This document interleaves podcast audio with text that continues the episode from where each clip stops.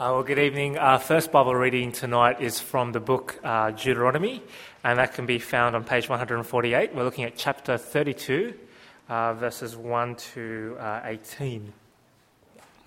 So that's Deuteronomy 32, verses 1 to 18.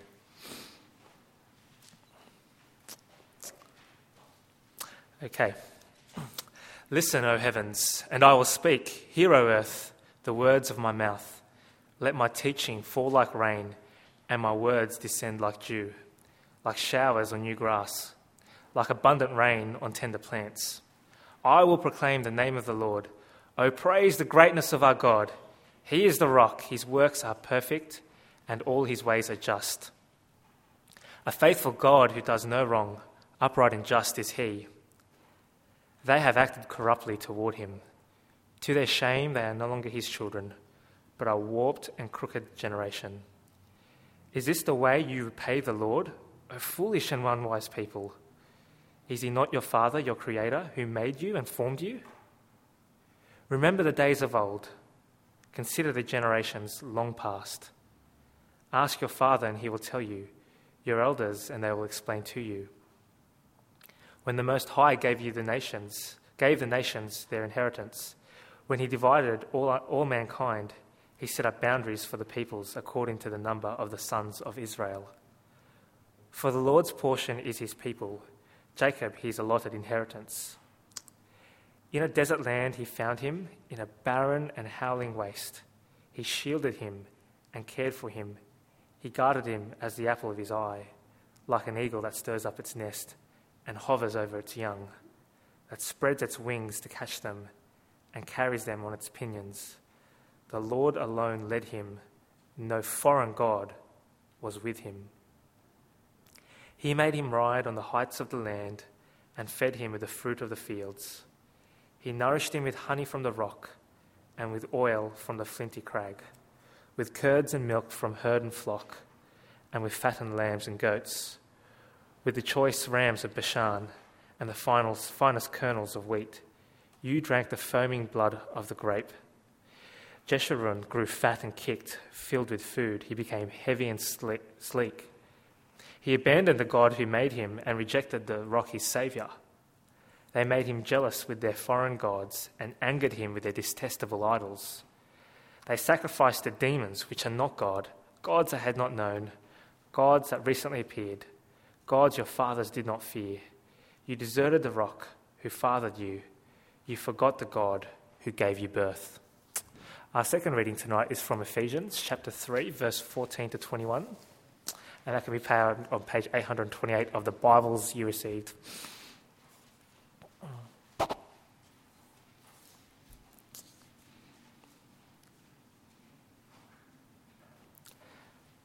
For this reason, I kneel before the Father, from whom his whole family in heaven and on earth derives its name. I pray that out of the glorious riches, he may strengthen you with power through his Spirit in your inner being, so that Christ may dwell in your hearts through faith. And I pray that you, being rooted and established in love, may have power, together with all the saints, to grasp how wide and long and high and deep is the love of Christ, and to know this love that surpasses knowledge, that you may be filled to the measure of all the fullness of God. Now, to him who is able to do immeasurably more than all we ask or imagine, according to his power that is at work within us, to him be glory in the church and in Christ Jesus throughout all generations, forever and ever. Amen.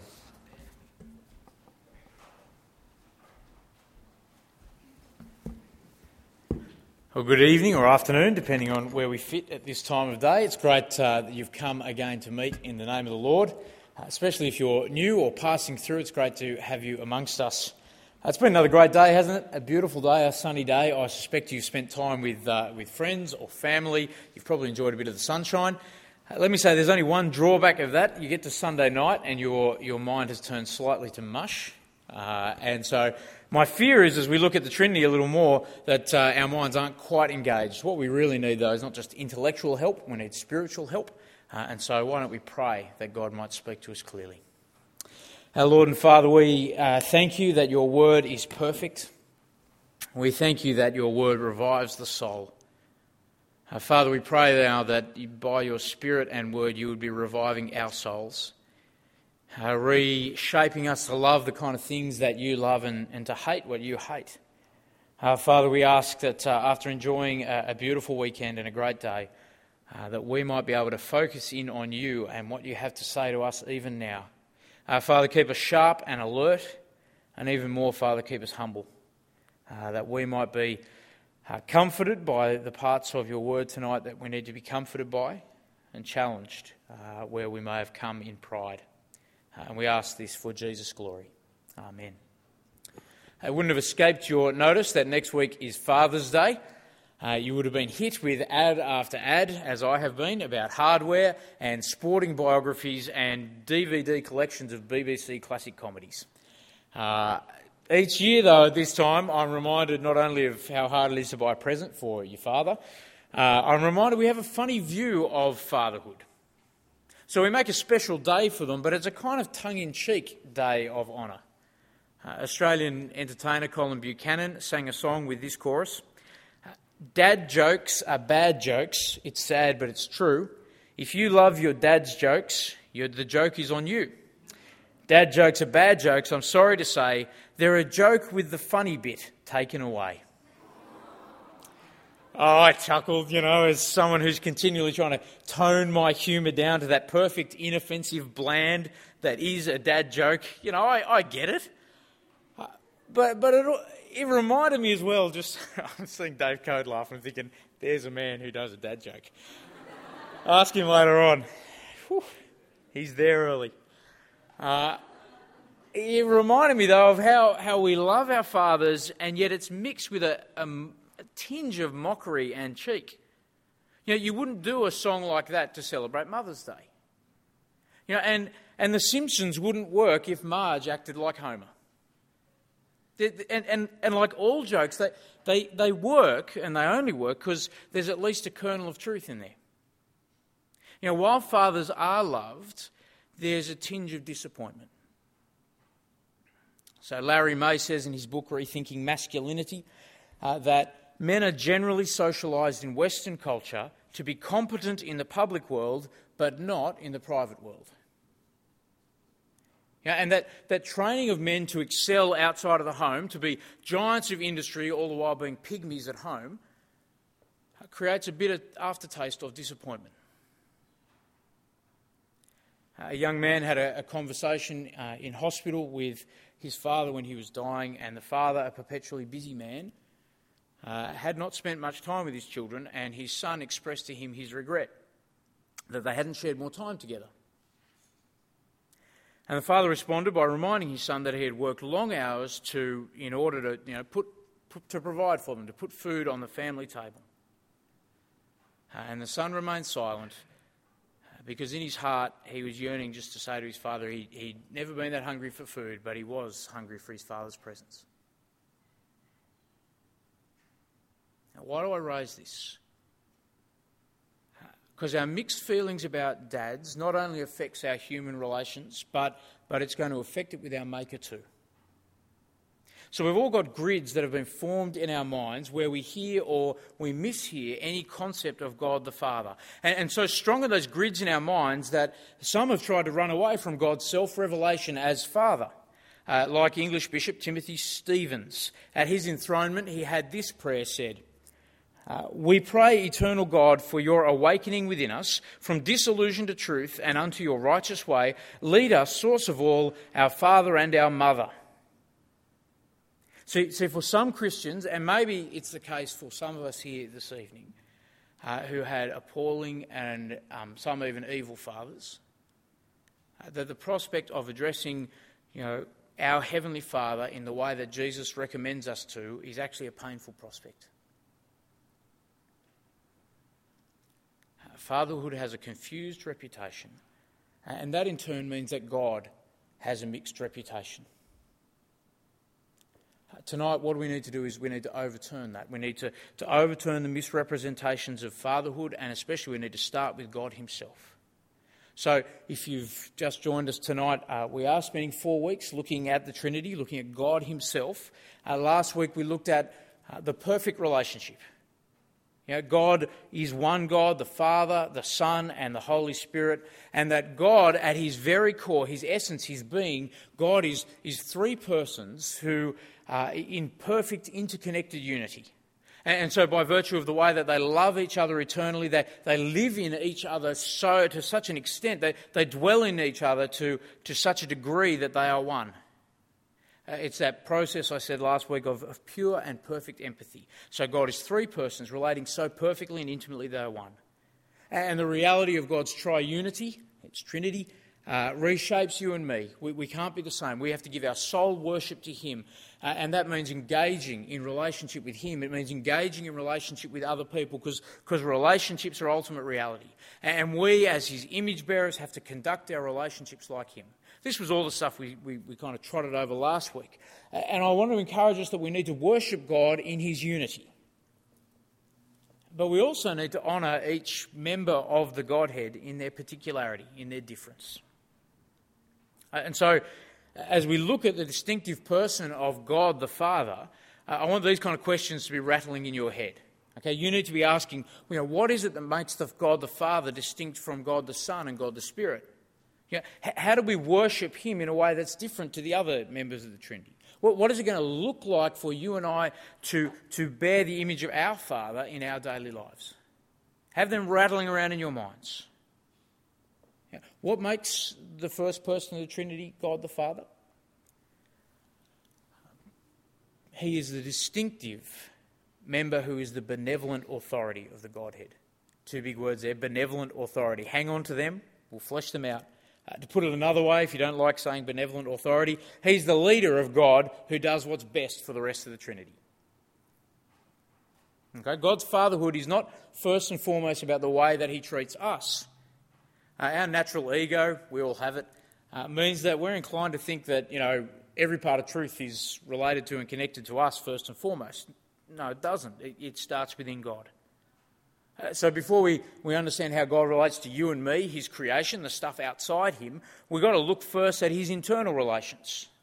So God's fatherhood is actually defined not by how he treats us, first of all, but how he treats the Son and the Spirit. And thankfully, God has given us a little window into his life. Um, he's, he's, kind of opened himself up for reality show treatment. You know, a la you know, Big Brother, Master Chef, those kind of things, that, that we could actually genuinely know what God is like by looking in on him. Uh, John's Gospel, I'd want to suggest, is perhaps the richest source of, of how we can see God just relating at home within himself, so to speak. Uh, and there we see the Father's distinctive role. It's to bear the responsibility to make the decisions that are best and in the best interests of the Godhead. So he exerts benevolent authority. Um, uh, let's pick up on the authority first, we'll come back to the benevolence. Uh, first of all, his authority. Uh, the Father is the source of decision making and direction.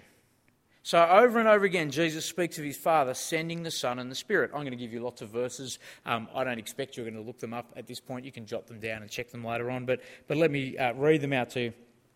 Uh, John 14 24. These words you hear are not my own, they belong to the Father who sent me. And again in 26, uh, but the counselor, the Holy Spirit, whom the Father will send in my name, will teach you all things. Uh, John 17 8. Uh, they know with certainty that I came from you, and they believe that you, speaking to the Father, you sent me. Uh, again in, in John 20 21, again Jesus said, Peace be with you. As the Father has sent me, I am sending you. So the, the Son never sends the Father, and the Spirit never does either. And the sending is not about an, uh, you know, putting a couple of options on the table, which one would you like to choose? No, no, no. The Father sets the direction. Even within equally divine persons, uh, it's Him who is obeyed. So John 14:31, the world must learn, Jesus speaking, that I love the Father and I do exactly what my Father commanded me. Okay? So that the Father's got an authority in the Godhead that means that Jesus, through whom absolutely everything in creation was made, he still has to turn back to the Father and make requests. You know, you'd think that, you know, Christ, you know, he's God, he'd never need to ask anything of anyone. And but that's because we misunderstand relationships. You know, good, right, perfect relationships aren't the same as equal, identical, doing the same roles.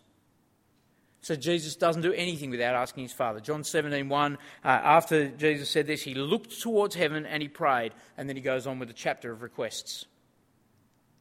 Uh, perhaps most remarkably, uh, the one that certainly stood out to me, after rising from the dead and before he ascended up into take his place in heaven, Jesus said this uh, John 20, 17. Jesus said, Do not hold on to me, for I have not yet returned to the Father. Go instead to my brothers and tell them, I am returning to my Father and your Father, to my God and your God. Did you get that? Jesus calls the Father his God. Now, he's not denying his own divinity. What he's doing is he's explaining the authority that the Father has in the Trinity.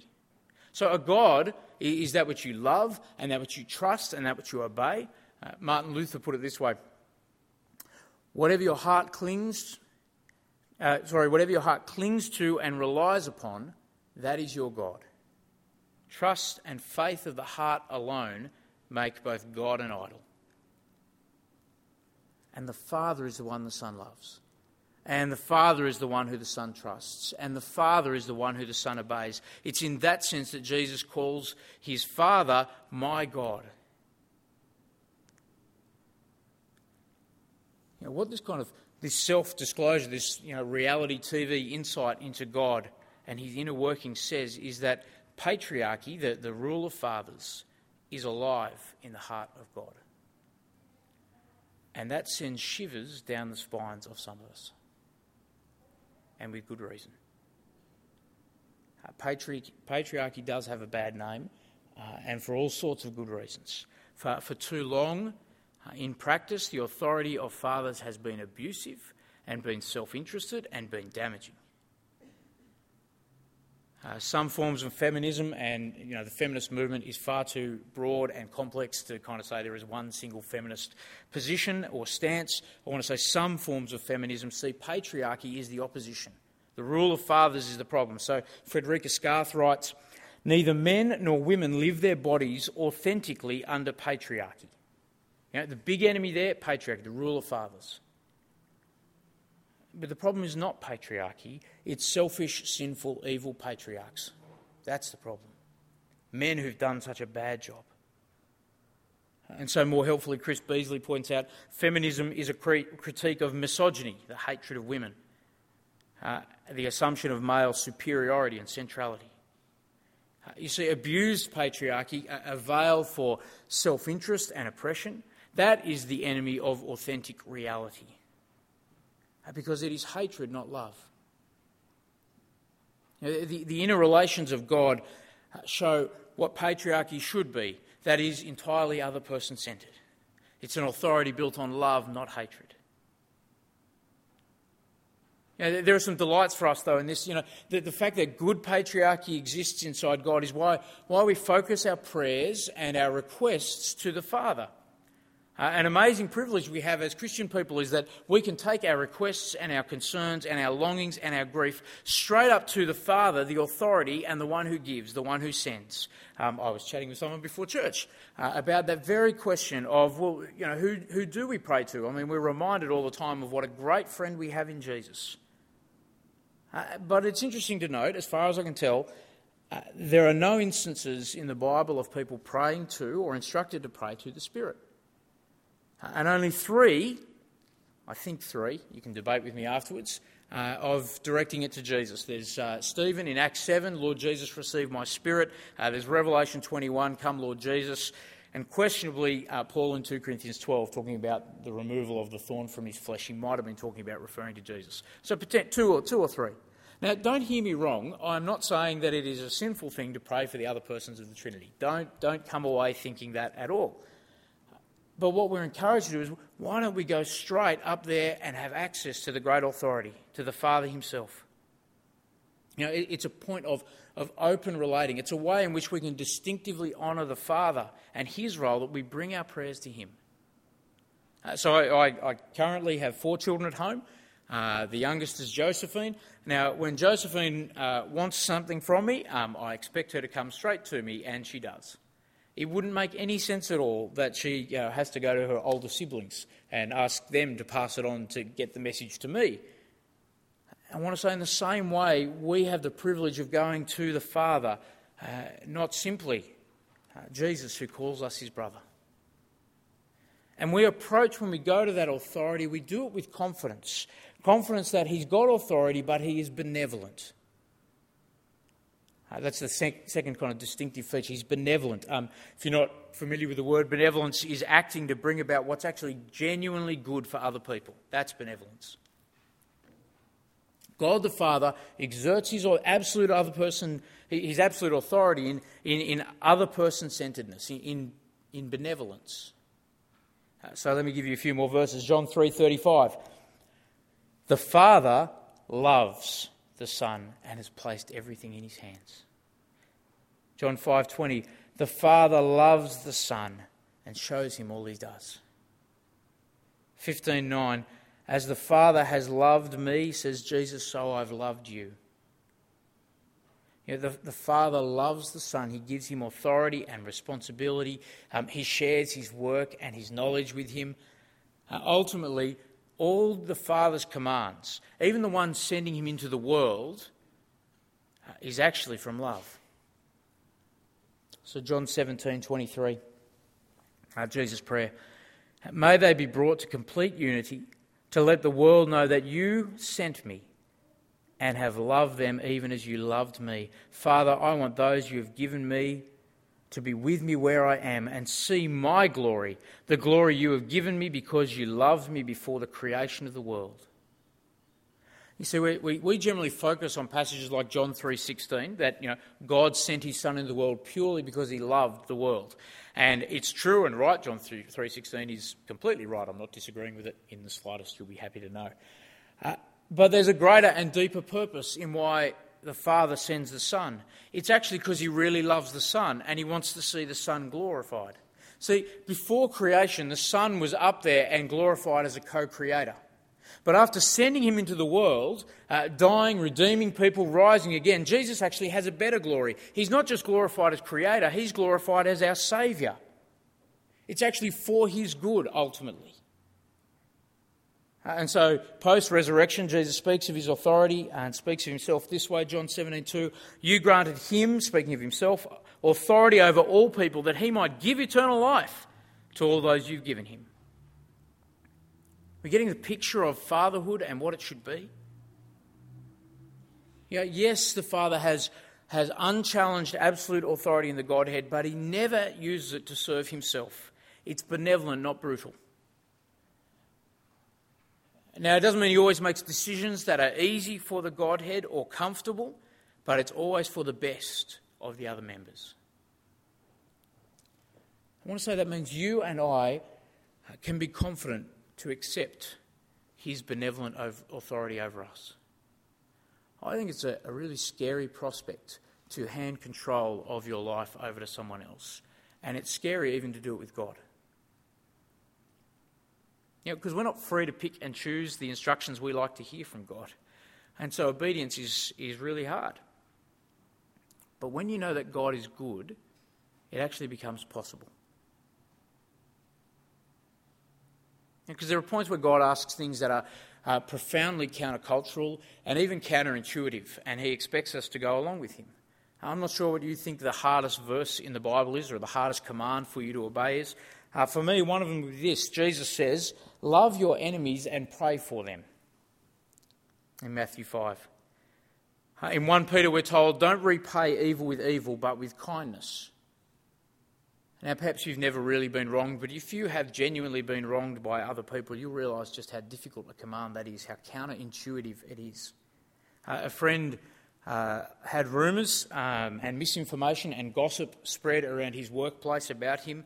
Uh, it got him into significant trouble. I won't go into details, um, even in his position, which was fairly high in the company. Uh, it seemed things had got worked out, and um, though a year, year down the track he'd taken a promotion Uh, he, he even had a transfer in the company, which, which meant relocating the whole family. Uh, and yet, a year later, down the track, those backroom lies saw him lose his job. And you go, when that happens, you know, to love your enemies and to pray for them rather than repaying them with evil is just so hard and so counterintuitive. And if, if you don't see that God's authority is combined actually with benevolence, with the fact that He wants to do you good, then you won't have a chance of obeying Him. But I want to say we, we can have confidence because the way that the Father relates within the Godhead, it flows out to how He treats us. So here's the remarkable excitement for, for us is that God the Father becomes God our Father. So Jesus repeatedly speaks about how he's got a re- unique relationship with the Father, but, but at other times he pushes beyond. And we can see how God is our Father. So let me give you the rest of that Matthew 5 quote. Matthew 5:45 Love your enemies, pray for those who persecute you, that you may be sons of your Father in heaven, who causes his sun to rise on the evil and the good and sends rain on the righteous and the unrighteous. So, in the context of you know, being asked to do something really, really hard, Jesus reminds us that, that the Father is our Father and that He has absolute authority and He gives generously even to people who are evil and undeserving for our good. You know, Matthew 7:11, if you then who though you are evil, speak Jesus speaking to other people, if the, you then though you are evil know how to give good gifts to your children, how much more will your Father in heaven give good gifts to those who ask him? It, the fact that God loves the other members, that the Father loves the other members of the Trinity, you kind of go, yeah, but they're pretty lovable. Uh, the fact that He loves you and loves me is remarkable compassion. Because we're not that lovable. Uh, but Psalm 68, verse 5 God is a father to the fatherless, a defender of widows, is God in his holy dwelling. Uh, we are invited to by, to come in Jesus to enjoy that, that loving fatherly care in a way that we don't deserve. Again, don't mishear me. It's not always going to be easy to obey, but know this God will only ever ask you to do things that are good for you, that are best for you. Um, Hebrews 12 talks about how God disciplines those he loves to make us holy. Discipline, that, that is you know, both the positive, modelling the good way to go, the negative of you know, getting you in trouble when you've done the wrong thing, that's actually a sign of love and legitimacy. Um, if you've been disciplined, you know that God actually loves you like a father. You know, I see kids misbehaving on a bus, and if they're not mine, I ignore it. Uh, but if they're mine, um, out of love, out of responsibility, I act and I correct them and I retrain them. Uh, it's a sign of love. Uh, but even better, Hebrews 12 argues our dads try and do what's you know they think's best, but what God does is actually for our good. Genuinely. Uh, Uh, in Christ, by His Spirit, the Father is our Father. And because of what we read in Ephesians 3, that all families derive their name from God, that actually reshapes fatherhood. So, in God the Father, you see what you're supposed to be aiming for if you want to be a dad. And I know there are a few people here who would like to be. And you see as well what your dad, hopefully in some imperfect way, was. And I want to say you see as well what you need to keep doing to help your dad be. Uh, even if you're an adult, you can keep encouraging him to be a better dad and a better father by looking to God the Father. See, earthly fathers have to be benevolent authorities. God wants dads to lead their families in a way that's best for them, to make decisions that are going to promote their, their spiritual and emotional and physical good. Um, have a look later on at Ephesians 6.4 and Colossians 3.21. Jot them down, Ephesians 6.4, Colossians 3.21. Um, there are special instructions there for families. Um, children, what are they to do? They are to honour and obey their parents. Straight after that, fathers are singled out for how they are to lovingly raise their kids. Um, interestingly, mothers aren't addressed there. Now, it doesn't mean mothers aren't vital. It Does mean there's a particular weight on fathers to be the benevolent authority at home. I want to say that's hard and that's kind of guilt inducing. Uh, Marcus Padley, a stockbroker, reflected I work from home occasionally and am more than aware that my family have to talk to my back while I stare at the stock market. Uh, young families are a passing moment, never to be recovered. It's an expensive mistake to come home from a proper job and think your unofficial investment job entitles you to ignore your children's youth evaporating, uh, especially at weekends. The children don't deserve their heads bitten off because you're a bad investor. Yeah, maybe that was your dad. Yeah, and I feel for him and I share his struggle. Uh, sinful fathers, I'm one of them uh, fall into two equally bad habits. Uh, the temptation on one side is to abdicate authority. You know, whether it's not willing to make the tough decisions for the good of the family, uh, or simply just to leave our wives to bear the weight alone. You know, or in coming in tired home from work, uh, and that we're you know so tired we may as well be absent. Uh, there are some dads who even choose to, to work longer, stay longer at the office, because quite frankly, it's an easier job at the office and you'll get more praise and more kudos by staying at the office than you will for coming home and working at home. And in a society with mixed feelings about fathers, uh, that's what I want to say to you guys tonight. I'm aware that most of the people here aren't fathers, uh, but that's your important role to keep encouraging them. You know, sometimes you're going to need to tell your colleagues and workers who, who, who work underneath you go home, be with your kids you know, to excel in the private as well as the public sphere. Know, I know of single men who volunteer for longer business trips. Put their hand up, I'll take that one, so that the, the, the dads at work who are working with them don't have to be away. You can do something to help other fathers take responsibility. Uh, the, the other extreme, uh, the other error, the other fatherly sin is abusing authority. Uh, unlike God, we're tempted to rule for self interest. Uh, I'm aware there are going to be extremes that are leaping into our mind at this stage. Uh, but even in the small things, that's where it all starts. You know, dad always choosing the comfiest chair in, the, uh, in, in any given room, or you know, that unrelenting domain over the remote control so that it's always fixed on his channel. You know, just those little things. And again, I want to say you non fathers have to encourage dads to see their opportunity to lead lovingly and sacrificially. Um, you know, I, I, spend time during the week with, with particularly guys from the morning congregation. Uh, we meet, we chat, we read the Bible, uh, we pray. I figure if I'm encouraging them, uh, then in turn, hopefully, they're going to be looking after their families. Because uh, I'm struggling with them to be leaders who do good, who provide for the family physically and emotionally and spiritually. Uh, but I want to say for you guys as well, you need to help in that. You know, if we want the fatherhood of God to be heard clearly by other people and not through misinformation, what do we need? We need good fathers. We need earthly fathers who don't keep misrepresenting it. And so you need to help, encourage. Don't, you know, don't underestimate the power of an affirming word for dads who sacrifice. When other people comment on the fact that, yeah, you did really well not buying your dream car because it would have been completely selfish. That's a powerful thing. And you can give those words. Abdicated authority, abusive authority, mix of both. Um, all dads have sinned. Um, I speak these words aware of my faults falling on both sides. We need people helping fathers to do it right. But I want to say again this is not just a message tonight for people who are would be dads. It's about your relationship with God the Father. Yep, focus your prayers on Him. Yep, obey Him, trusting that He is making decisions for your good. But I want to say as well find comfort in a good Father, the good Father. If you've had a bad experience of an earthly father, um, you will be scarred and it will be hard relating to God as your father.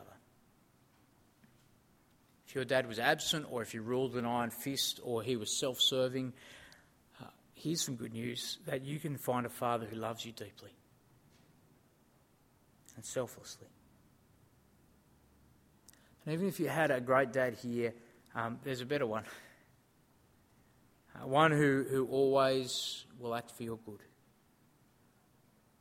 If you've never taken up that relationship, you know, this is the day to take it up. Uh, and if you know it, here's a chance to delight in it. You know, next Sunday when Father's Day swings around, you know, I hope it's a great time, but particularly I hope it's a time where you can celebrate knowing your Heavenly Father who truly loves you and leads you. Let's pray. Our Lord and Father, we thank you that you are a good God and a generous God, that you act in ways that are for our benefit. Father, we, we pray that you would help us to trust your goodness as a father, to trust your authority over us, to be confident to live your way, knowing that you are only acting in ways that is best for us.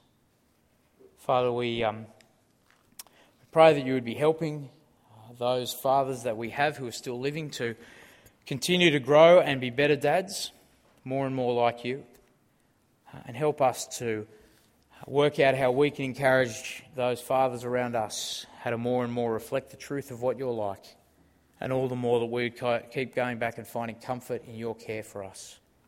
In Jesus' name, amen.